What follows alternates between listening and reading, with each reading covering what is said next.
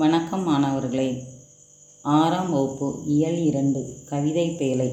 சிலப்பதிகாரம் என்னும் தலைப்பில் நாம் இந்த பாடப்பகுதியில் பார்க்க இருக்கிறோம் சிலப்பதிகாரம் என்னும் காப்பியத்தை இயற்றியவர் இளங்கோவடிகள். இவர் சேர மன்னர் மரபை சேர்ந்தவர் என்று கூறப்படுகிறது. இவருடைய காலம் கிபி இரண்டாம் நூற்றாண்டு ஆகும். ஐம்பெரும் காப்பியங்களில் ஒன்று சிலப்பதிகாரம். இதுவே தமிழின் முதல் காப்பியம் ஆகும் ஐம்பெரும் காப்பியங்கள் என்பது என்ன என்பது பற்றி நாம் ஒரு ஒப்படைப்பு ஒன்று செய்யலாம். இது முத்தமிழ் காப்பியம் குடிமக்கள் காப்பியம் என்றெல்லாம் போற்றப்படுகிறது. சிலப்பதிகாரமும் மணிமேகலையும் இரட்டை காப்பியங்கள் என்று அழைக்கப்படுகிறது. திங்கள் ஞாயிறு மலை என இயற்கையை வாழ்த்துவதாக நம்மளுடைய பாடப்பகுதியின் பாடல் அமைந்துள்ளது.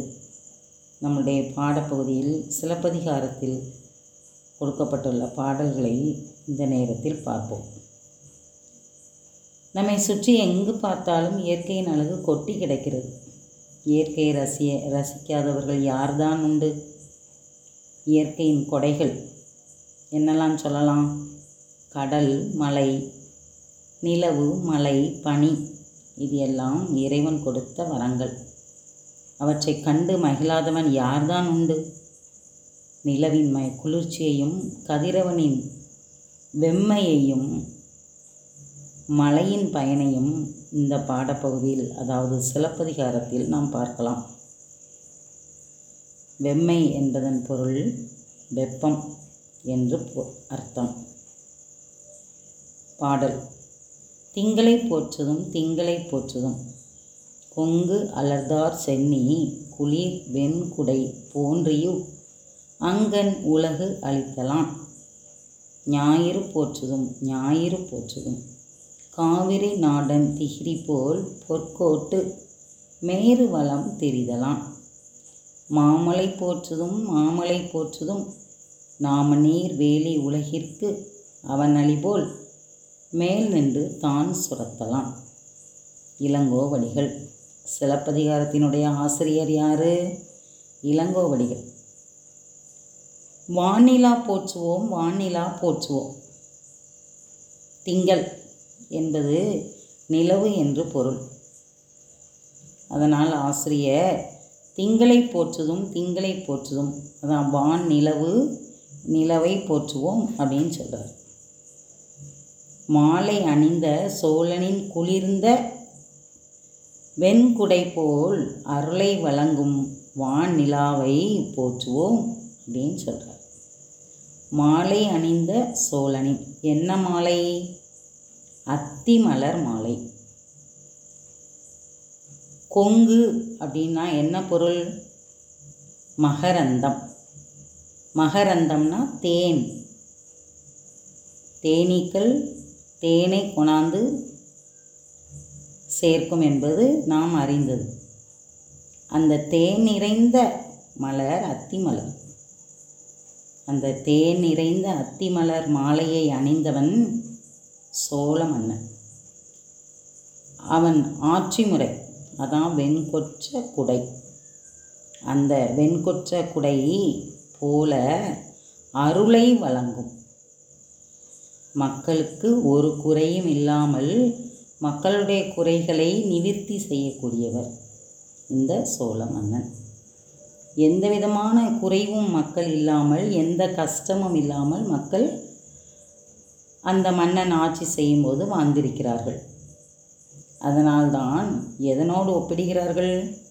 நிலவோடு ஒப்பிடுகிறார்கள்.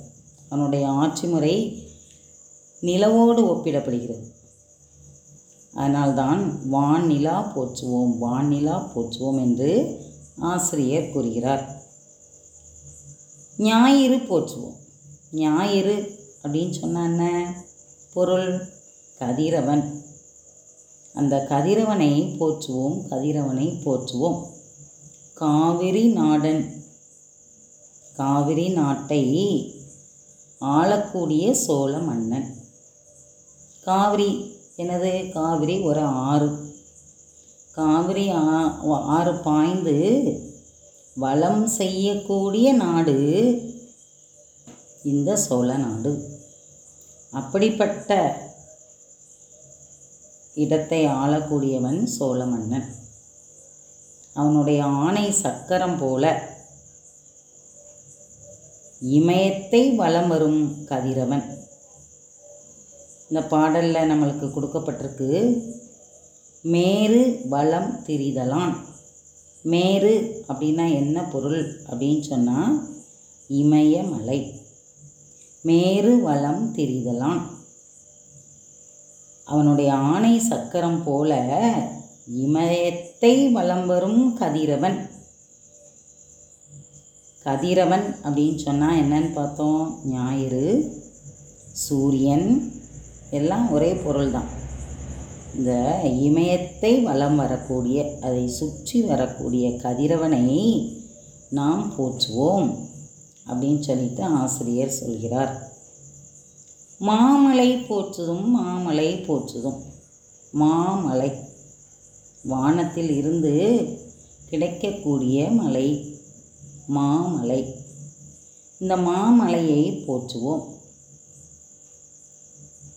நாமநீர் வேலி உலகிற்கு அவன் அழிபோல் இந்த உலகிற்கு வானிலிருந்து மலையை பொழிந்து மக்களை காக்கிறது.